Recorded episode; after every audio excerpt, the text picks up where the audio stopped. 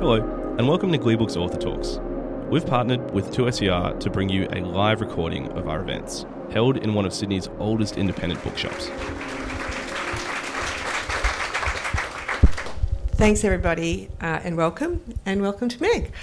I always think it's good to start these conversations at the beginning, so let's start right back at the beginning. Why Penny Wong? Well, it wasn't my idea, it was the publisher's idea. Publisher is Black Inc. Um, but I was a very willing recruit. The minute it was suggested to me, I thought, oh, yes, um, that would be interesting.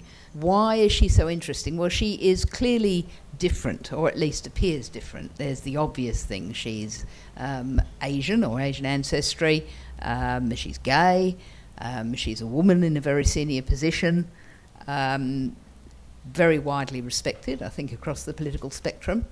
Um, and of course, the question everybody always asks, I'm sure we'll get asked it tonight if you don't ask it to me, is, you know, is she a future Prime Minister potentially? Um, and I have watched her like everybody else and thought, what an interesting woman. She's also an Adelaide woman, and I'm an Adelaide girl. I was at Adelaide University 10 years before her. I'm a contemporary of Julia Gillard's at Adelaide University. And so there's a whole load of sort of Adelaide things about her, which, you know, I like to think I understand. Adelaide things. Adelaide things, yes. Like. Well, Adelaide is a really weird sort of place. so it's a city of about a million people. It's got a feral gossip network. Um, it's often said among the journalists in Adelaide, in any other city, if you hear the same thing from two independent sources, you're inclined to think it's right. Correct. Um, in Adelaide, it just means they've both been drinking at the Exeter. Right. Um, and and tell me, when you first suggested the idea to Penny Wong, how did she react? Um, a straight refusal. Contacted her office, and she said no. And initially, I dropped the idea at that point. Um, but then, so that was, I think, um, 2015, 2016. And then after the same sex marriage vote, the publisher came back to me and said, Look, there's just so much interest in her, and she played a leading role in the significant social reform. Would you try again? So I tried again, got the same response, just a flat no. Um, this time the publisher said, Would you consider doing it anyway? And I thought about that. At that stage, we thought she was going to be the next foreign minister. She had been a leading person in the same sex marriage, she'd been climate change minister, water minister, and I thought, yes, there is enough justification to do a biography whether or not she wants it. But she came round in the end. In the end, yes, it was a long process. So I spent a year researching it without any cooperation from her. I was in contact with her office. Uh, there was ongoing dialogue with them, in particular around what was private and what was public and I more or less promised that you know I would observe certain boundaries around that. Um, she didn't stand in the way of people talking to me. A lot of people I spoke to during that period wouldn't have spoken to me if she had objected or asked them not to, and she didn't do that. Um, Did you get the feeling she'd put parameters around what they would say to you? It wasn't obvious to me that she had.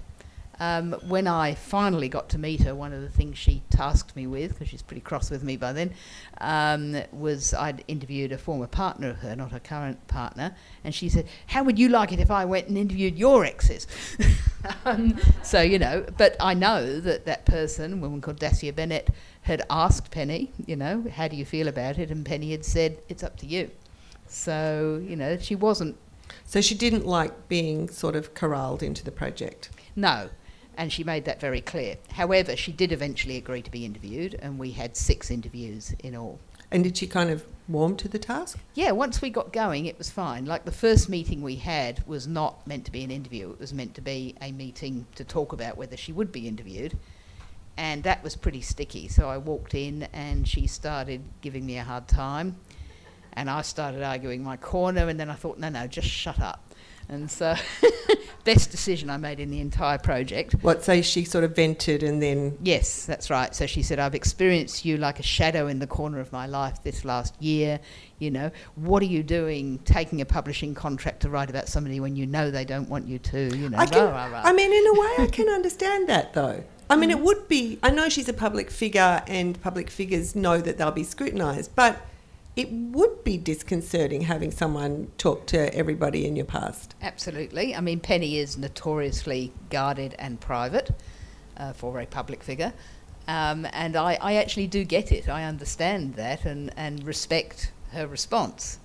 Um, but, you know, did it anyway. And, you know, that is what I said to her. I said, you know, I haven't just sort of wandered into this without thinking about it. Mm-hmm. And so, biographers, good ones, which you obviously are, start with an idea about their subject and I assume could change their minds over the course of their research. Mm. And I know we had some early conversations. I suspect from that you might have changed your mind about Penny a bit over the course of your project, did you? Um, yes, I did change my mind. I actually don't recall exactly those conversations, perhaps you can remind me. But um, I think um, she's fiercely intellectual, of course, and fiercely logical. I think what I hadn't realised is that she is also very emotional. Um, now, I know that's um, a, not quite a dangerous thing, but a, a, loaded thing to say about a female politician. Um, you know, many male politicians are very emotional as well, but arguably we see it differently. Um, and we, we judge women harsher, more harshly perhaps. But I have weighed that, and I would still say that she is. And she said to me herself, I quote her in the book as saying that she is primarily driven by emotion, although she is also fiercely intellectual, fiercely logical, um, politically very strategic. You know, again and again she has made the right political call, even when she's been defeated within the party. Um, but yes, the uh, the emotion, uh, the importance of her faith to her as well. She's Christian, and that's important to her, and the complexity of her background. Uh, you know, people say, okay, she was Malaysian and she emigrated to Adelaide when she was eight years old, but it's much more complicated than that. Her people Mm. are Chinese Malaysian, um, and of course, Malaysia didn't, North Borneo, where she was born, didn't even become part of Malaysia until the mid 1960s. Yeah. Mm. I meant more did you change your assessment of her contribution or of her capacity as a politician? Hmm. Um, yes, I think she's been.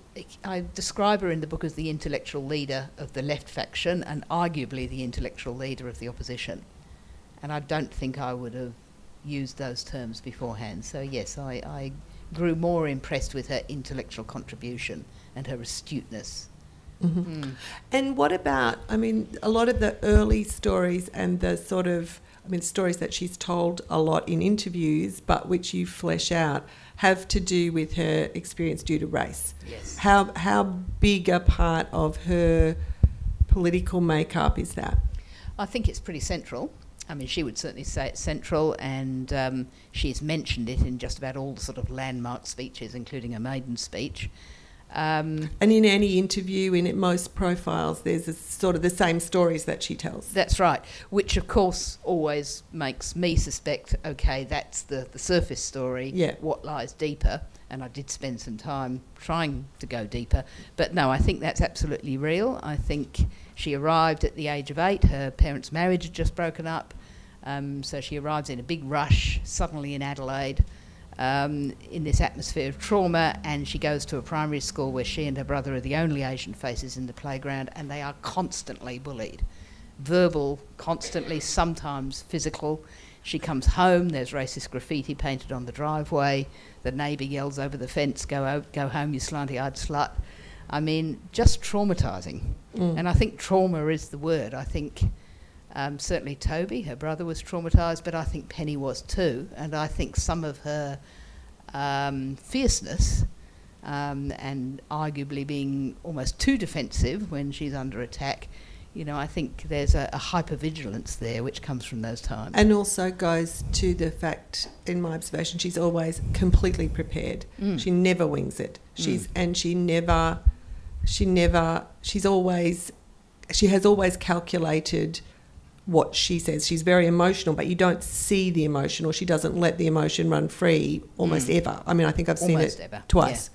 Mm. No, that's exactly right. Hyper prepared. And she says, and she said in interviews with others other than me, that her response to the bullying was to decide, I'm going to excel. I'm going to do better than these people in everything, in sport, in schoolwork, in everything. And of course, she has. Mm. but it's also why she's private. It's why she's private. It's why she is fierce in defending her internal life. She says in the book, Um, you know, that she has got a fiercely defended internal life, and she puts that generally. She says people who have suffered from persecution develop that internal life, which they're very protective of. Mhm. And I think that's true. Yeah. So you have sort of subject themes running the book and also sort of conceptual themes. And one of the subject themes was marriage equality and how Penny Wong dealt with that issue as a gay woman in the Labor Party during the very, very long journey that the Labor Party had towards changing its position on gay marriage. Um, and the other was staying in the room. So her conviction that it's better to stay and argue even if you feel like storming out because that's the only way that you're going to change things in the long term. Can you just sort of talk uh, talk to us about those two things, how she dealt with marriage equality and how hard it was for her to stay in the room? Yeah, well, the two are closely related because it was certainly the early days of the marriage equality debate which were hardest for her to maintain her commitment to the Labor Party. So the situation was Mark Latham's leader of the Labor Party, John Howard um, is Prime Minister, um, and Howard, and this is in the wake of the Tampa election, finds a new wedge by changing the Marriage Act, which has previously been silent And no one cared. and no one cared, um, but wanting to change the Marriage Act to say that marriage was between a man and a woman. And Mark Latham and Nicola Roxon decided, and there's a controversy about whether caucus was properly consulted or not, but they decided that they didn't want Labor to be wedged, and so they would vote in favour of the legislation. Um, Penny argued against that in caucus, but you know at that stage she was still pretty de- junior, and um, she was faced then with the decision as to whether she voted with the party um, and for her own discrimination and everybody like her, with all that meant, or whether she crossed the floor, which would have ended her political career. Um, because in Labor, of course, if you cross the floor, it's a breach of the rules, you're out effectively. Um, and she did. She voted um, against marriage equality at that and time. did she talk to you about how that felt? Yes, she did. She felt terrible about it. It was excoriating. Um, she was sick. If you read her speeches very carefully, the, the really fascinating speeches she made around that time, at every point, she, she never actually says, I support um, discrimination in marriage. She talks about how Howard is using the wedge, how this is unprincipled, how he's dividing Australia in the same way he did over Tampa. You know, she never actually talks about the issue itself, which, of course, she couldn't do Mm. without effectively leaving the party and getting out of politics. On the the Friday after Parliament rose on the Thursday that she took that vote, she went back to Adelaide and she had dinner with a, a friend of hers, another gay woman um, who's an academic at Adelaide University. And apparently at that dinner she was just in tears.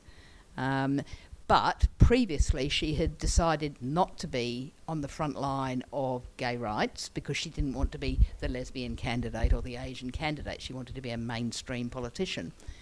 But in 2004, she made the decision that she would begin to work within the party to change the policy. But And- then there were subsequent times which were really difficult too, like a that subsequent Labor National Conference where Yes. they had to reach a compromise position or the leader was going to be humiliated and she had to stay in the room again. Mm. Yes, that's right. Because Julia Gillard, of course, was um, was not in favour of changing the party's policy. Penny had done a lot of work by then with a lot of other people, and um, and it looked as though Gillard was going to be defeated, which would have been devastating, of course, for her as the party leader. And so a face-saving thing was arrived at where people would be allowed a conscience vote. Labor MPs would be allowed a conscience vote, which meant effectively that the law still couldn't pass, kept coming up before Parliament. I mean, the irony was before Howard did what he did in 2004, this was a state issue, it wasn't a federal parliamentary issue. Once he had introduced that, it was before the federal parliament almost every session until, of course, the law changed. Mm. And then there was the moment when the plebiscite finally came in and those photos of Mm. her face were almost the defining Yeah. image of that day. Did she talk to you about how that day felt? She, yes, she said she was very embarrassed at having cried in public. but she, yeah, no, it was an enormous, um, enormously emotional moment for her. I, I describe it. I think I've written about it in a chapter which I is, have called um, "Arriving," because I feel it was really at that moment that she actually felt that the Australian people had accepted Penny Wong and everything she was and everyone like her. So, another theme through the book is her ability to do deals and broker consensus positions, which is done at various points and in various subject areas, but in particular in this um, in the very difficult water portfolio that was sort of her first big Mm. front bench position. That chapter in your book is called Penny Fails to Save the World Part 1. I know it's tongue in cheek, but I covered that issue in Daily Digital and I think you're a bit unfair because really it was her successor that unpicked that whole deal. And at least in my view, if we'd done what she'd the deal she'd brokered, I guess the Murray Darling would still be stuffed, but it wouldn't be as stuffed as it is now. Do you think you're a bit unfair with your Well, the, title? chap- the chapter title might be a little harsh, but um, I think I do tell that story in the in the chapter. Um, so Penny Wong was um, the water minister in the lead up to what's now known as the Murray-Darling Basin Plan. But before the plan was finalised, she decided that the thing to do was to get in and buy water, buy water back for the environment, and she did a lot of that and was excoriated for it. She was burnt in effigy at Griffith, for example, um, and then she is very keen, and in the interview, she is very keen to talk about how Barnaby Joyce's water minister, mucked it all up. But in fact, you're quite right, it began under Labor. Uh, when she lost that portfolio, Tony Burke got in, and that was when the Murray Darling Basin Plan was compromised, um, arguably fatally. And we're still living with the consequences of that. It hasn't got any better under Barnaby Joyce and, and his successors, of course. But back to staying in the room, she was very careful not to criticise. Her- Absolutely, and even in the book, when I put it to her that um, Labor had crumbled on the Murray Darling Basin, and she wouldn't be drawn on that at all, even though it is clearly the case. Then she was uh, also at the same time uh, minister responsible for climate policy. Which is staggering in itself, isn't it? Uh, that she uh, was uh, given those two portfolios at the same time. yeah, like two diabolical problems all at Mm. once. And we all know that climate policy has been a bit of a disaster since 2007. She identifies two moments when Labor could have done something different and didn't. Mm. One was the moment just before Abbott rolled Turnbull when it could have passed the Senate if Labor had just pushed through with sittings and they didn't. And the other one was the point straight after the Copenhagen Climate Conference where Kevin Rudd could have called an election and he didn't. Mm. I, I covered that quite closely, and I would add there was also, I think there was a third strategic mistake Labor made, which was to design that original bill so that it could only be negotiated with the coalition and not with the Greens, which meant they couldn't play one off against the other. They put all their eggs Mm. in one basket. Having gone back through that whole period, how do you assess Penny Wong's decision making and her Mm. tactical response to that whole policy process? Yeah, well, I agree with you about the Greens, um, but she wouldn't, uh, because I did put that to her And, directly. and explain to Mm. us why she disagreed.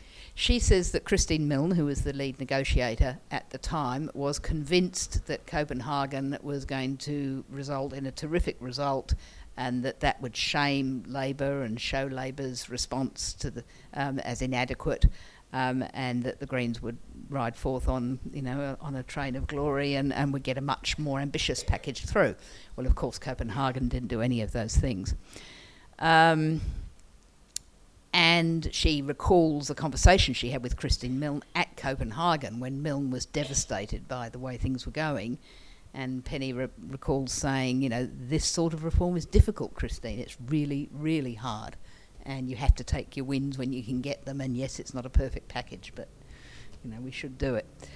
Um, so I agree with you on that. I think there is a, a question about whether a different negotiator could have got further with the Greens because the truth is that Rudd and Wong didn't really try No. with the Greens. They decided, and I don't think they're wrong here necessarily, that such a big economic reform needed to bi- be bipartisan. So they needed um, the opposition to also be on board, and they thought they could achieve that, and she did achieve it Mm. under Turnbull. And then she wanted them to sit all that weekend, if necessary, to get it through before Abbott um, came in. And she wouldn't tell me who opposed that, but they didn't. You may Mm. know who opposed that.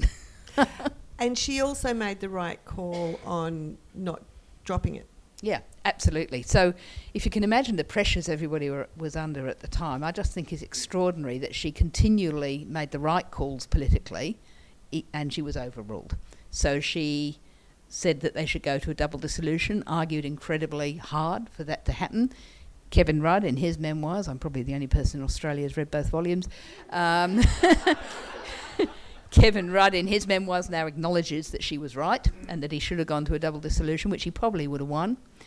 And then she was the only person in the senior levels of the party who was arguing with him to hold to the policy, to see it through.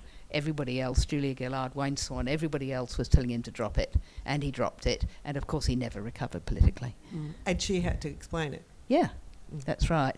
So she then, you know, still in the portfolio, many people would have resigned. I mean, this is again is her choosing to stay in the room. She didn't resign. She didn't start leaking. She didn't start undermining.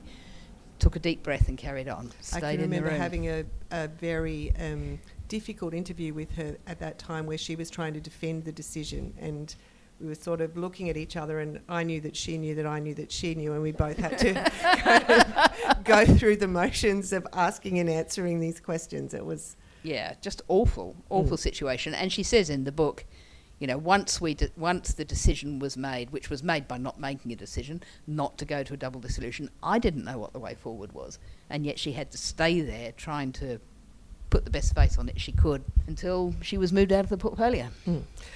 Would she have made a good foreign minister? I think she would have been a superb foreign minister. Um, Allan Gyngell is quoted in the book as saying she would have been the best prepared foreign minister, and she remains the best prepared shadow foreign minister, possibly that we've ever had.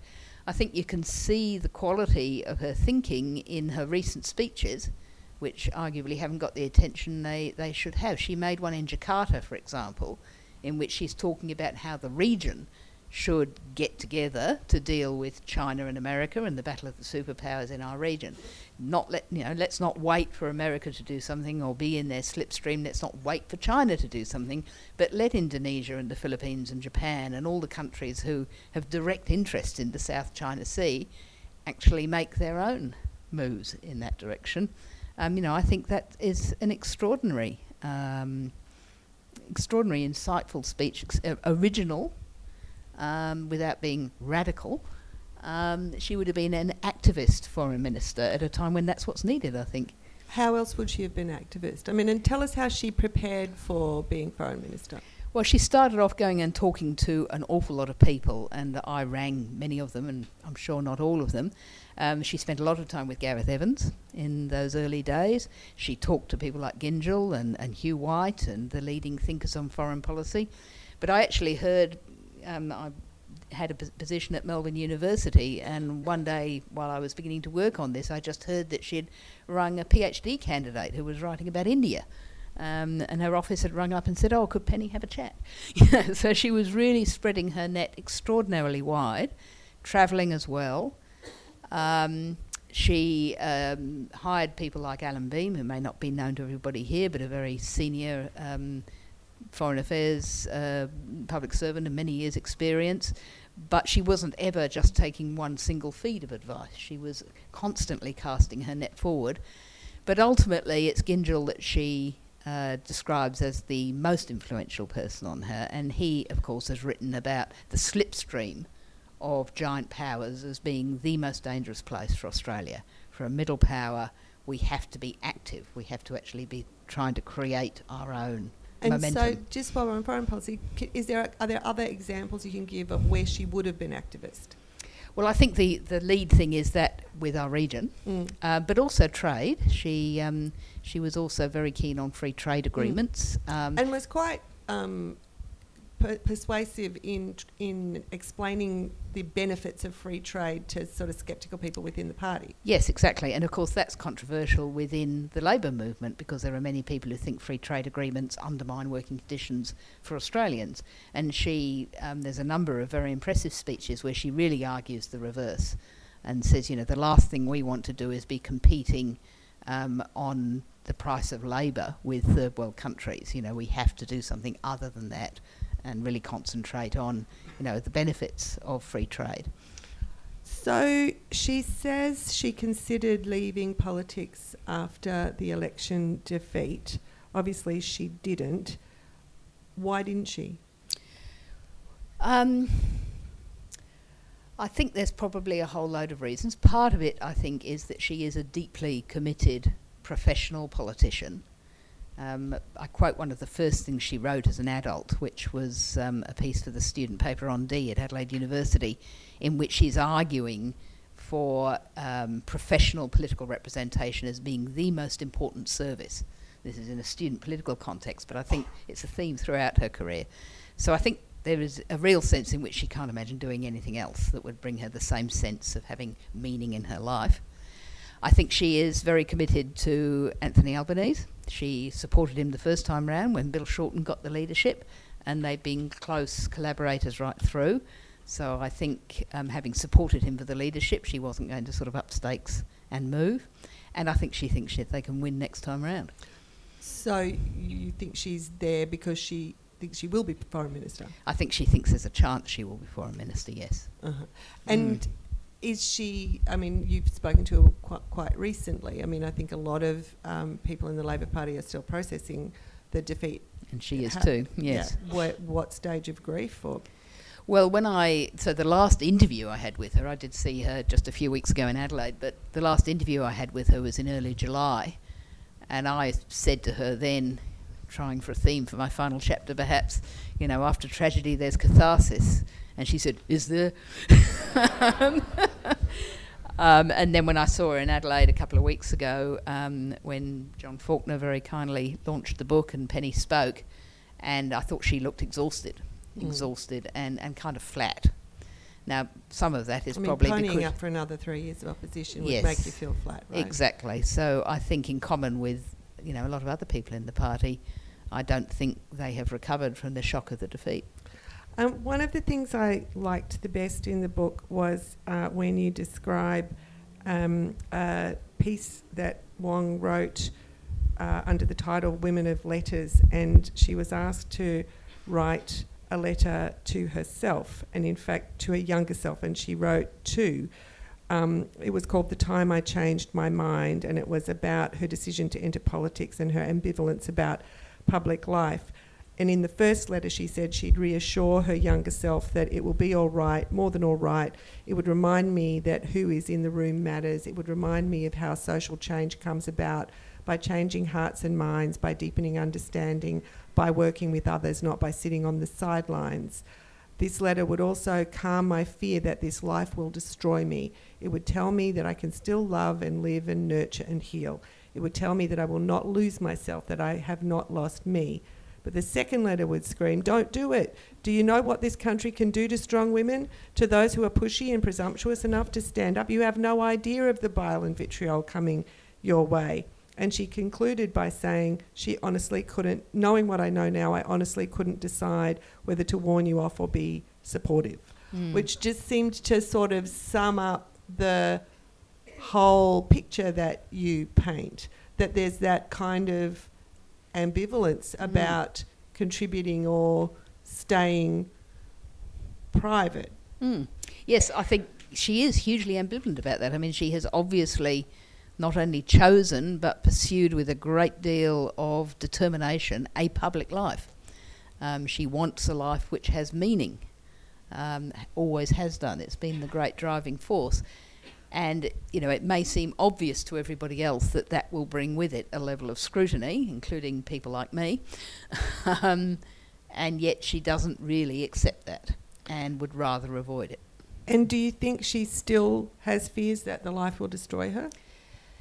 I think she's very worried about the cost. In in that final interview, I was uh, um, she she said something like there are some upsides to having lost, and I said, oh, what are they? And it was all about her personal relationships, uh, being there with the children.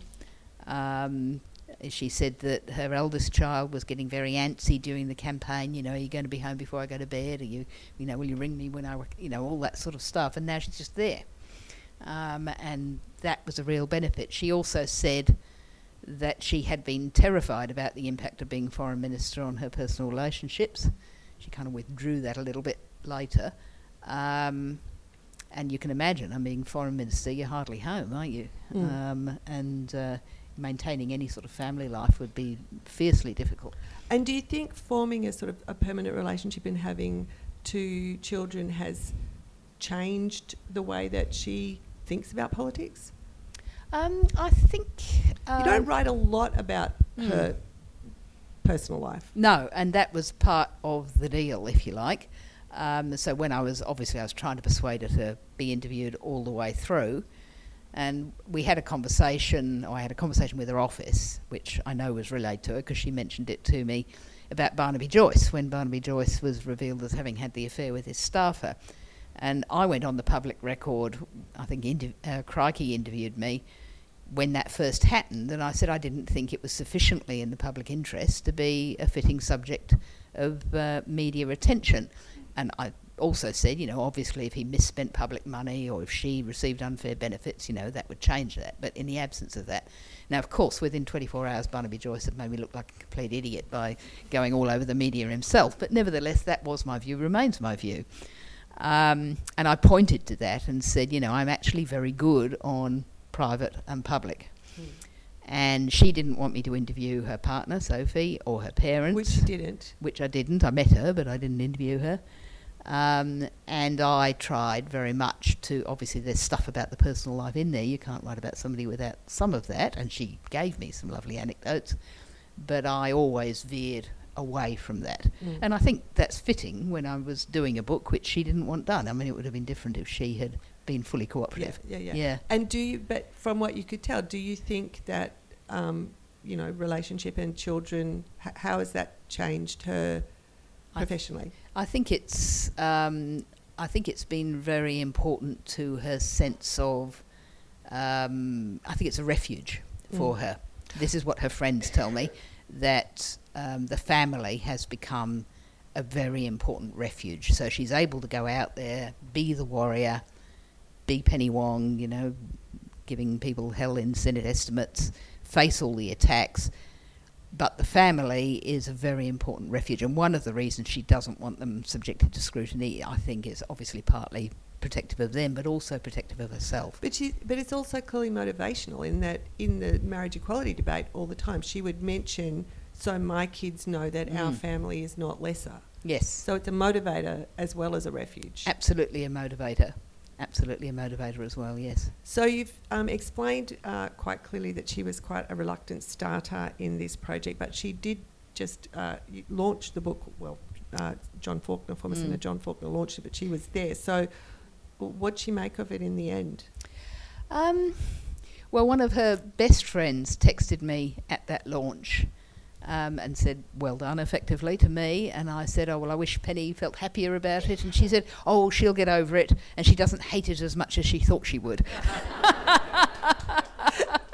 so, do you think in the end the I hatred that's was as good- just because she was corralled? Yes. Because it, I, there's, n- it's not. There's nothing in it that I would imagine would be super offensive or difficult for her. No, no, and I doubt if there's very much in it that surprises her either. Um, but uh, no, I mean, I regard it as a, a favourable biography. I, I do regard her as an incredibly impressive and talented person. Not, not, you know, she's not an angel, of course, none of us are. But um, so I don't think there's anything in there which she would object to. And you know, we got on well in the interviews themselves. Once we got underway, I think we got on very well. One Mm. of her staffers said to me, "If you two had met under any other circumstances, you'd be great mates." I think that might be right. Um, but um, you know, she's never going to be happy with it. Mm. And having spent all this time looking at her, what are her biggest flaws? I think, I think we all see when she's in St or Parliament how sharp-tongued she can be and how aggressive in a positive sense politically. It's part of her political skills, part of her political armoury. And of course, you know, when she is shafting George Brandis for being pompous or something, you know, all the lefties love it. Um, but she's not always in control of that. Sometimes she loses control of it and uses that aggression in a way which is ill judged. You don't often see it in public. It often happens behind closed. Well, not when I say often, I don't mean all the time, but it happens behind closed doors sufficiently for people to talk to me about it as a flaw. Mm. And she makes enemies internally by doing that. We saw it during the election campaign. The Um, handshake. Yes, she was speaking with all the South Australian centres, I think all of them in Adelaide, uh, during the election event. And um, Simon Birmingham said something which annoyed her. It was about China policy. She felt that he was making a, uh, a partisan point. And at the end of the event, all the senators were meant to be shaking hands, and she shakes Sarah Hanson Young's hand, and she shakes other hands. When he offers his hand, she very visibly, you know, rejected it and turned away. It looked terrible. I think it would have dominated a news cycle. It got a fair bit of attention, but it was the same day that Shorten talked about his mum. Right. And I think that saved that from having a worse impact than otherwise.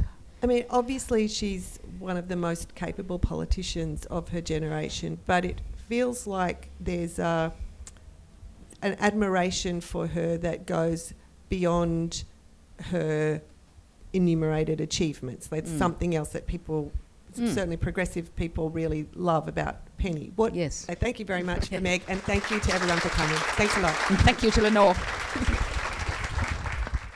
Bit. I Uh-huh. think I, I'm not sure that the Penny Wong fan club, which definitely exists, even a, a cult of Penny Wong, I say at one point. Um, I'm Don't not her su- eyebrows have a Twitter account? Yes, her eyebrows have a Twitter account. Um, I'm not sure that that's actually about the real Penny Wong. She's not necessarily as left wing in a simple Mm. sense as people tend to assume. I think people, and, and we do this, I think, to female leaders, let alone female Asian leaders, you know, politicians who seem to be different. We assume a whole load of things about them, and then, of course, when they inevitably turn out to be somebody a bit different Or human? or human, we tend to tear them down. And I think she suffers from that. One other political weakness, which I would suggest, and this is in the context of somebody who, as I say, I think is tremendously talented, as, as she would say, one of the most talented politicians of our generation, um, she's not actually terrific at the retail politics, at Mm. selling complex policy to the general population. Which showed in the um, CPRS debate. Showed in the CPRS debate, showed in water, although, you know, water's a tough one because, you know, there's no easy messages there. Um, but of course, if she was to aspire to be Prime Minister, I mean, or leader of the party, I mean, the main job then is a marketing job, Mm. selling the message. And she actually isn't naturally good at that. She's learnt to do it. I'm not saying she's bad at it, but it's not her natural talent. It drains her. So that sort of goes to my final question, which is if there's a very capable, capable politician who is uh, so private that they have uh, always wanted to be in the Senate, not to contest a lower house seat, and who is maybe not the best retail politician in the House, they're probably not going to be Prime Minister, right? Almost certainly not. Um, and you know, the easy thing is she is in the wrong house. She'd have to move house, but that could be done. Has been done before. Um, but the the bigger answer is she doesn't want it, Mm. and never has. And you know, I've spoken to lots of people who've known her throughout her political career. She has been totally consistent on saying she doesn't want it.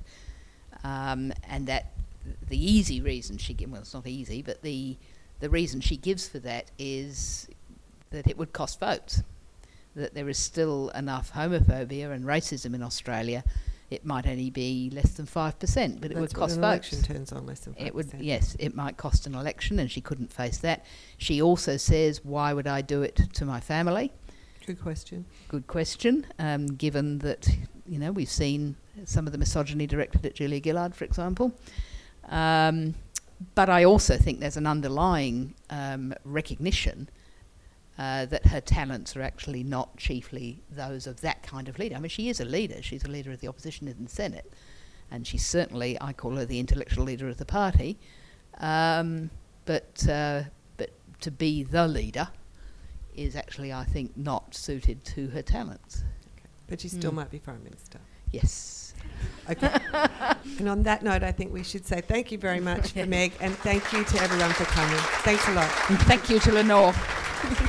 Thanks for listening to another Gleebooks Author Talk, brought to you by Gleebooks in collaboration with 2SER. If you'd like to be a part of the action next time, please visit gleebooks.com.au slash bookings. We'd love to see you there.